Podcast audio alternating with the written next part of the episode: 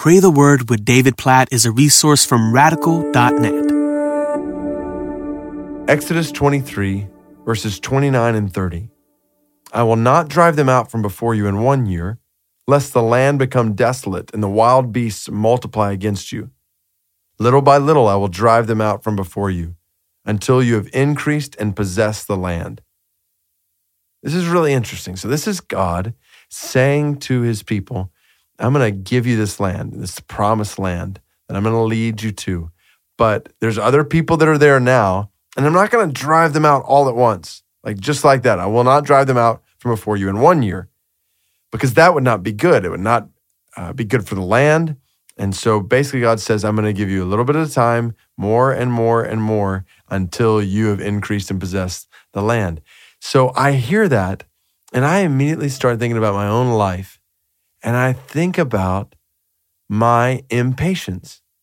I think I want God to do so many things in, around, through my life, family, church, and I want to see it like now.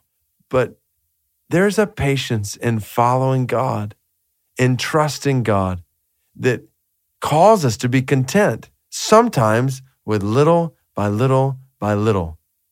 And I don't know if you struggle with impatience, with wanting to see everything happen now, wanting to have answers now for what this or that should look like in our lives, answers now for how this or that's going to be resolved. I can think of a variety of things right now that I'm praying through that I would love to just be fixed like tomorrow.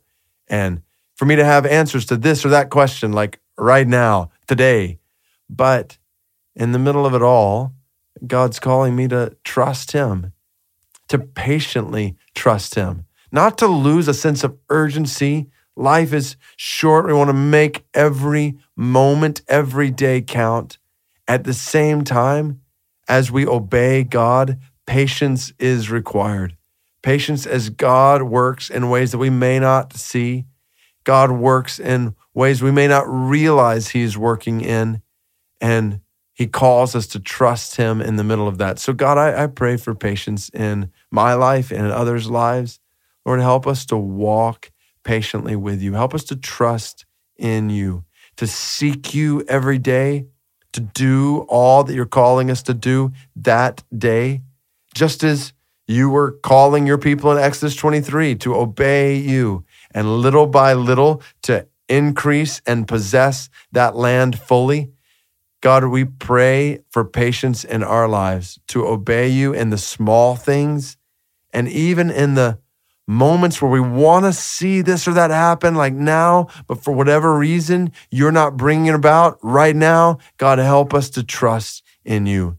Help us to trust in you in a Proverbs 3 kind of way with all our heart, and lean not on our own understanding. Help us to continually acknowledge you in all our ways, trusting with patience that you will make our paths straight.